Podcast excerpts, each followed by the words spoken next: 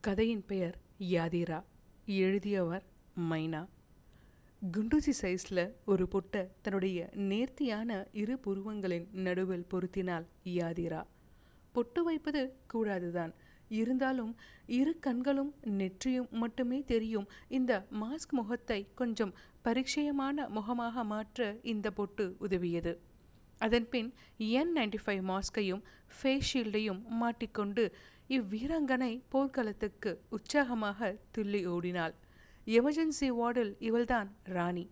இவள்தான் இப்போரை வழிநடத்தும் அதிகாரி. காலை எட்டு மணிக்கு தொடங்கிய இவளின் ஷிஃப்ட் அன்றைய நாளின் பூகம்பத்தை காட்டிக் கொடுக்கவில்லை. எப்போதும் போல பாம்பு கடியும் கையை வெட்டி கொண்ட இலசுகளும் வழுக்கி விழுந்த பெருசுகளும் திடீர் வயிற்று வலியை கண்டு பயந்தவர்களுமாய் இருந்தவர்களோடு அந்த நாள் துவங்கியது. மருத்துவர் இவளுக்கு இது பழக்கப்பட்டதாக இருந்தாலும் நோயாளிகளுக்கு இது புதிது. அதுவும் சிலரின் வாழ்க்கையின் மீள முடியாத துயரத்தின் துவக்கம் இது என அறிந்தவள் ஒவ்வொரு நோயாளியையும் முழு மனதோடு கவனித்து கொண்டாள். அஜீரணத்தால் நெஞ்சு வழியோடு வருபவனையும் ஹார்ட் அட்டாக்கால் நெஞ்சை பிடித்து கொண்டு வருபவனையும் சரியான நேரத்தில் பிரித்து தகுந்த முதற்படி சிகிச்சை வழங்குவது சுலபமானது ஒன்றும் கிடையாது. பாலிலிருந்து தண்ணீரை பிரிக்கும் அன்னமாய் இந்த அன்னம் அவளின் வேலையை சிறப்பாக செய்து கொண்டிருந்தாள். ஒவ்வொரு நோயாளியின் கட்டலில் தொடங்கும் ரிப்போர்ட் படித்து அதில் கையொப்பும் செய்கையில் அவளின் விரல்களில் இருந்து பேப்பருக்கு மின்சாரம் பாய்வது போல ஒரு உணர்வு இருக்கும். இருபத்தி எட்டு வயதில் எமர்ஜென்சி மெடிசன் அசோசியேட் கன்சல்டண்ட்டாக யாதிரா வளர்ந்திருந்தாலும் ஒவ்வொரு முடிவையும் இருமுறை யோசித்தே அவள் எடுத்தாள். அவளின் திறமையும் எளிதாய் வந்தது அல்ல. இதற்கு அவளின் அத்தை மகன் ஆதவனுக்கு தான் நன்றி சொல்ல வேண்டும். அந்த கதையை இன்னொரு நாள் பார்க்கலாம். மதியம் ரெண்டு மணியை தொட மூச்சு வாங்கும் எண்ணத்தில் யாதிரா காரிடலிருந்து வெயிட்டிங் ஏரியா நாற்காலியில் சாய்ந்ததுதான் தாமதம். எமர்ஜென்சி வார்டில் இடி அரவம் போல திடீர் ஆரவாரம் வெடித்தது. நாற்காலியில் இருந்து யாதிரா எழ முற்பட அவளின் தேய்ந்த பாதம் வலியில் கெஞ்சியது. தன் கீழ் இருக்கும் இரு ஜூனியர் ரெசிடென்ட்ஸ் புதிய பேஷண்ட்டை சோதனை செய்ததும் அவர்களை மேற்பார்வை பார்க்கலாம் என திட்டமிட்டு கொண்டிருந்தாள். இவள் பயிற்சி அளித்த மருத்துவர்கள் அல்லவா அவ் இருவரும் முதற்கட்ட சோதனையை சிறப்பாக செய்திருந்தார்கள் என நம்பியிருந்தாள் யாதிரா. தன் உடலை தன் வாழ்க்கை லட்சியத்தை நோக்கி அழைத்துச் செல்லும் இக்கால்களுக்கு அவ்வப்போது கரிசனமும் நன்றியும் காட்டலாம். தப்பில்லை என தனக்குள் சிரித்துக்கொண்டு ஒவ்வொரு விரலையும் நீவிவிட்டாள். டாக்டர் யாதிரா சீக்கிரமாக வாங்க டீன் கூப்பிடுறாரு. நர்ஸ் ஹேமா பெய்யை கண்டார் போல ஓடி வந்தாள். குழு குழு ஏசி ரூமில் எப்போவுமே இருக்கும் இந்த டீனுக்கு இந்த அனைத்தும் எமர்ஜென்சி வார்டில் கால் வைக்கும் புண்ணியம் ஏன் ஷிஃப்டில் தான் நடக்கணுமா? என்னவா இருக்கும்? நர்ஸுகளுக்கும் சில டாக்டர்களுக்கும் இடையே இருக்கும் நட்பின் வெளிப்பாட்டாய் யாதிரா டீனின் பட்டப்பெயரை வைத்து கேட்டாள். தெரில டாக்டர் ஆனால் புது கேஸ் வந்ததில் ரொம்ப கூட்டமாக இருக்குது எச்சரிக்கையாக இருந்துக்கங்க. நட்புக்கு நட்பு தானே உதவி? ஆ நர்ஸ் ஹேமா சொன்னது போல ஒளியை சுற்றும் அந்த பூச்சிகளாய் ஒரு ஸ்ட்ரெச்சரை சுற்றி முழு எமர்ஜென்சி வார்டே இருந்தது. கூட்டத்தை விலக்கி அவ்வொளியை கண்டபோது யாதிராவுக்கு ஓ இது பெரிய பல்ப் தான் என தோன்றியது. பளிங்கு போல மின்னும் தேகமாக மிக மிக அழகாய் ஒரு வாலிபன் ஸ்ட்ரெச்சரில் படுத்திருந்தான். யாதிராவின் கண்கள் அவனை தலைமுதல் கால் வரை உன்னிப்பாக கவனித்தது. மயக்கத்தில் இருந்து அவனின் கரத்தை பிடித்து பல்ஸ் பார்க்கும்போதே அவனின் தொப்புள் பகுதியில் மூன்று டயாமீட்டரில் ஒரு இரும்பு கம்மி பதிந்திருந்ததையும் யாதிரா பார்த்தாள். இடதுபுறத்தில் ஆக்சிலரி லைனில் இருந்து குறுக்காய் அவ்விடமே ப்ரூஸ் ஆகியிருந்தது யாதிரா இவளின் கவனத்தை டீனின் குரல் உடைத்தது. அடிபட்டவனின் தந்தையோடு பேசிக்கொண்டிருந்ததின் இப்போது யாதிராவை நோக்கினார். Yes sir. இவர் ஒரு விஐபி உங்கள் ஜூனியர் ரெசிடென்ட்ஸ் கிட்ட விடாமல் நீங்களே ட்ரீட் பண்ணுங்கள் டைரெக்டாக ஏன்ட்ட ரிப்போர்ட் பண்ணுங்கள் ஓகே சார் டீனின் அதட்டலில் பல்பை மீன் அரடி அழகனை சுற்றி இருந்த கூட்டம் விருப்பமின்றி கலைந்தது. அட்டனண்ட் மூர்த்தி ஸ்ட்ரெச்சரை தனி அறைக்கு உள்ளே எடுத்து சென்றான். எங்கே கொண்டு போகிறீங்க இல்லைம்மா இவர் பெரிய ஆள். அதான் தனி ரூம்க்கு தனி ரூம் நார்மல் வார்டில் தானே இருக்குது இவருக்கு கொரோனா டெஸ்ட் எடுக்காமல் நம்ம எப்படி அவர் அங்கே கொண்டு போகிறது மற்றவங்களுக்கு வரவுனா பெரிய பிரச்சனையாயிடும். நீங்கள் நார்மல் எமர்ஜென்சிக்கு கொண்டு போங்க. யாதிரா மூர்த்தியின் மறுபேச்சை மறுத்துவிட்டு அவளை ஸ்ட்ரெச்சரை தள்ள மூர்த்தி அவளின் கட்டளைக்கு அடிபணிந்தார். சற்று கூட்டமாக இருந்த எமர்ஜென்சி வார்டில் அந்த அழகன் சேர்க்கப்பட அவளின் ஜூனியர் ரெசிடென்ட் ஒருவரின் உதவியோடு யாதிரா தன் பணியை துவங்கினாள். அவளின் தோல் பின்னால் சில தாதியர்களும் சில பேஷண்ட்டுகளும் எட்டி பார்ப்பதை அவளால் உணர முடிந்தது. அந்த கம்பை அவ்வளவு ஆழமாக உடம்பினில் செல்லவில்லை என யாதிராவின் பயிற்சியும் அனுபவமும் கூறினாலும் எக்ஸ்ரே எழுதினால் யாதிரா. பின் அந்த ஆடவனின் இடதுபுறத்தை லேசாக அமுக்கி சோதனை செய்தாள். ஆம் அவனின் ஸ்பிளீன் ரப்சர் ஆகியிருக்கு. குருதி வழியாய் அவனின் உயிர் கசிந்து கொண்டிருந்தது.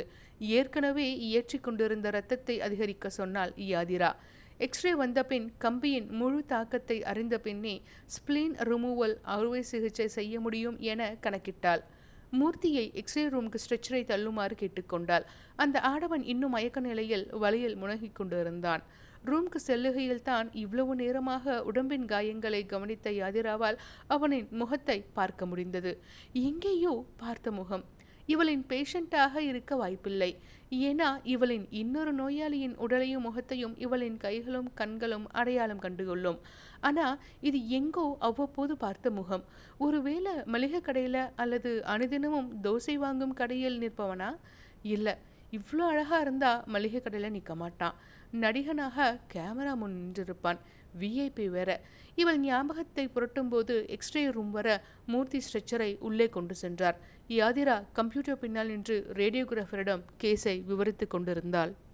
கருப்பு வெள்ளை படம் மனிதனின் ஆழ் உடலை படம் பிடித்து காட்ட யாதிராவின் யூகம் நிரூபணமானது. அவ்வளவு டீப்பா கம்பி போகல. அவனின் வேறொரு பிரச்சனை தான் இப்பொழுது சிக்கலாக இருந்தது. உடனே ஸ்பிளினக்டாமி செய்தாக வேண்டும். இதன் மூலம் இரத்தத்தை கட்டுப்படுத்த முடியும். பின் அந்த கம்பியை எடுக்க வேண்டும். மயக்கத்தில் இருக்கும் ஆடவனுக்கு அறுவை சிகிச்சை செய்ய அவரின் தந்தையை தேடி அவரிடம் அனுமதி பெற வேண்டுமே. அதற்கு நேரமாகுமே என பயந்தாள். நமக்கு வேலை கொடுத்த டீன் சும்மா தானே இருக்காரு என உடனே டீனுக்கு ஃபோன் செய்து அவரிடம் இந்த வேலைகளை ஒப்படைத்து விட்டு ஆப்ரேஷன் தேட்டரை தயார் செய்ய சொன்னால் யாதிரா ஒன்றரை மணி நேரத்தில் அறுவை சிகிச்சை முடிந்து பின் கொரோனா டெஸ்ட் நெகட்டிவ் என வர இப்போது அவனை தனி ரூமில் தங்க வைக்க அனுமதித்தாள் யாதிரா மணி மூன்றரை ஆகியது. வயிறு குடைய ஆரம்பித்தது. தனது ஜூனியர்களிடம் பொறுப்பை விட்டுவிட்டு மருத்துவமனை கேன்டீனுக்கு அடியெடுத்து வைத்தாள். ஆனால் அவள் அதிர்ச்சியில் உறைந்தாள். கருப்பு கேமராக்களை மேஜையில் வைத்துவிட்டு பல பத்திரிகையாளர்கள் கேன்டீன் டீயில் வடையை முக்கிக் கொண்டிருந்தனர். ஒரு வழியாக நெளிந்து வளைந்து கேன்டீன் கடையின் முன் வந்தடைந்தாள். புளியோதரை ஒன்றை வாங்கி கொண்டாள். என்ன இவ்வளோ கூட்டம்? அதுவா பாலிவுட் நடிகன் வருண் நம்ம ஹாஸ்பிட்டலில் தான் இருக்காராமே. டாக்டர் அம்மா நீங்கள் தானே பார்த்தீங்க யாதிராவுக்கு தூக்கி வாரி போட்டது. அவ்வப்போது பார்த்த முகத்தின் அடையாளம் தெரிந்துவிட்டது. தமிழ் பட ஹீரோவாக இருந்திருந்தால் தெரிந்திருக்கும் ஹிந்திக்கு இவள் எங்கு போவது? ஆயினும் விளம்பரங்களில் பரிச்சயமான முகம்தான் வருணுடையது. எமர்ஜென்சி கேஸ்னு வேற நியூஸ்காரங்க சொல்கிறாங்க அதுவும் என் கடை முன்னாடி பல மணி நேரமாக நின்றுட்டு கேமரா பார்த்து பேசிகிட்டு இருக்காங்க. ஆனால் ஒரு தயிர் சாதம் வாங்க மாட்டேங்கிறானுங்க. சரி நீ தானமா எமர்ஜென்சிக்கு ஹெட்டு உனக்கு தெரிஞ்சிருக்கணுமே. யாதிரா புளியோதரை பொட்டலத்தை கையில் வாங்கி கொண்டு கேன்டீன் கடைக்காரரை பார்த்து கண்ணடித்தாள். கடைக்காரர் அவளின் சைகையை புரிந்து கொண்டு சிரித்தார். வருண் வருண் நீ என்ன பண்ணுறன்னு பார்த்துடுறேன் யாதிரா புன்னகைத்து கொண்டே மீண்டும் எமர்ஜென்சி வார்டனுள் அடியெடுத்து வைத்தாள். முதலில் இந்த புளியோதரை சாப்பிட்டுட்டு உடம்புக்கு தம்பியை திட்டு அதுக்கப்புறமா அவனை போய் திரும்ப பார்க்கலாம். வருண் அன்று முழுக்க கண் திறக்கவில்லை. காலை எட்டு மணிக்கு துவங்கிய ஷிஃப்ட் வேலை இரவு எட்டு மணிக்கு முடிந்தது. டீனிடம் வருணின் நிலைமையை சொல்லாமல் நினைத்து கொண்டிருந்தால் அந்த மனுஷன் ஆறு மணிக்கு வீட்டுக்கு போயிட்டாரு. இத்தனை வருடங்கள் இரவு பகலாய் உழைத்தவர் இப்போது தான் ஓய்வை சுமக்க ஆரம்பித்திருக்கிறார். சரி ஓகே. பன்னெண்டு மணி நேரமாக தன் உயிரை காத்த மாஸ்க் ஃபேஸ் ஷீல்ட் கிளவுஸ் என அனைத்தையும் கழட்டி பிரத்யேக குப்பை தொட்டியில் வீசிவிட்டு ஓலா ஆட்டோவில் ஏறி உட்கார்ந்தவள் அந்த குளிர் காற்றிலும் மூடிய பனியிலும் துயிலிலும் விழித்திருக்க சிரமப்பட்டாள். ஆனால் பெண்ணாயிற்றே தன் பாதுகாப்பை ஒரு நொடியும் கைவிட முடியாததால் விழித்திருக்க ஃபோனை நோண்டினாள். அம்மா அப்பாவிடமிருந்து வாய்ஸ் நோட் வந்திருந்தது. ட்விட்டரில் கொரோனா தடுப்பூசி பற்றிய நம்பகத்தன்மையான சில ட்வீட்ஸ் ரீட்வீட் செய்தாள். தடுப்பூசி போட்டால் ஜுரம் வரும் காய்ச்சல் வரும் என ஒருவன் பினாத்தி கொண்டிருக்க அதற்கு மிக தெளிவாக சிலருக்கு மட்டுமே புரியும்படி ரேர் அட்வர்ஸ் ரியாக்ஷன்ஸ் பற்றி ட்வீட் செய்தாள். வருண் மருத்துவமனையில் சேர்க்கப்பட்டிருப்பதும் ஹாட் நியூஸ் தான். அதுவும் ட்விட்டரில் அதிகமாக பகிரப்பட்டிருந்தது. ஆட்டோ வீட்டின் முன்னால் வந்து நின்றது. வீட்டின் கதவு இவளின் வருகைக்காக திறந்திருந்தது. உள்ளே வந்ததுமே மிக கவனமாக எதையும் தொடாமல் குளிக்க சென்றாள் யாதிரா. ஈரக்கூந்தலை டவலில் மடித்துக்கொண்டு வெளியே வர அங்கே அம்மா இட்லியை தட்டில் பரப்பி கொண்டு இருந்தாள் ஏமா பாலிவுட் ஆக்டர் வருணை உங்கள் ஹாஸ்பிட்டலில் சேர்த்துருக்காங்களாமே? அப்பா ஹாலில் இருந்து குரல் கொடுத்தார். அதான் நியூஸில் பார்த்துட்டீங்கல்ல? அப்புறம் என்ன கேள்வி? அம்மா யாதிராவின் இடத்தில் பதிலளித்தார். அதான் என்ன நல்லா கேளுமா. பேஷன் பற்றி நான் ஒன்றுமே பேச மாட்டேன்னு தெரிஞ்சும் கேட்குறாரு பாரு. சும்மா டெஸ்டிங். அப்பா சிரிச்சாரு. மூன்று மணிக்கு சாப்பிட்டு ஆறப்போன புளியோதரை முன் அமிர்தமாய் இருந்தது இந்த தேங்காய் சட்னியும் இட்லியும். எதுக்கும் முன்னாடியே சொல்லிடுறேன். என் மகதா வருணுக்கு வைத்தியம் பார்த்தான்னு உன்னோட யூடியூப் சேனலில் போட்டுறாத. எனக்கு வேலை போயிடும். அப்புறம் உனக்கு போட்டியாக நான் ஒரு சேனல் ஆரம்பிக்கணும். யாதிரா நக்கலாக சொன்னாலும் அதில் முழுக்க உண்மை இருந்தது. வேலை போகிடும் பகுதியில். அதெல்லாம் எனக்கு தெரியாதா? ம் அம்மா முறைத்தார். அப்பா நீங்களும் பார்த்துக்கங்க. இவள் உளறிட்டா எடிட்டிங் பண்ணும்போது கட் பண்ணிடுறேன். அம்மாவும் அப்பாவும் ரிட்டையர்ட் ஆகி பென்ஷன் சம்பளத்தில் அமைதியாக வாழ்ந்து வந்தார்கள். அதிக நேரம் வெட்டியாக இருப்பதால் யூடியூப் சேனல் ஒன்றை இரு வருஷமாக நடத்தி கொண்டிருக்கிறார்கள். யூடியூப் பாட்டி அண்ட் தாத்தா என காலனியே இவர்களுக்கு பட்ட பெயர் வச்சிருச்சு. ஆயினும் சமையல் கடற்கரையில் நடை அப்பாவின் பெயிண்டிங் அவ்வப்போது மற்ற தாத்தா பாத்திகளுடன் மீட்டப் என இலகுவாக வாழ்க்கை போய் கொண்டிருந்தது. ஒரு கவலையை தவிர ஆம் யாதிராவின் திருமணம். அடுத்த மாதம் ஆதிராவுக்கு பிறந்த நாள். அதோடு அவளுக்கு வயது இருபத்தி ஒன்பது ஆகிறது. முன்னாடியே சொன்னேனே அத்தை மகன் கதை. அதை இப்போ சொல்றேன். யாதிராவின் அத்தை மகன் ஆதவனும் ஒரு மருத்துவன்தான். ஆதிரா இறுதி ஆண்டும் ஆதவன் ஹவுஸ் ஆஃபீஸர் ஆண்டிலும் இருந்தான். அதாவது படித்து முடிச்சு லைசன்ஸ் வாங்க வேலை பார்க்கும் முதல் முக்கிய வருடம். யாதிராவின் பெற்றோர் மாப்பிள்ளை எடுப்பதை பற்றி ஆதவன் பெற்றோரிடம் பேச்சை எடுத்தபோது ஆதவனின் பெற்றோர் மறுத்துவிட்டனர்.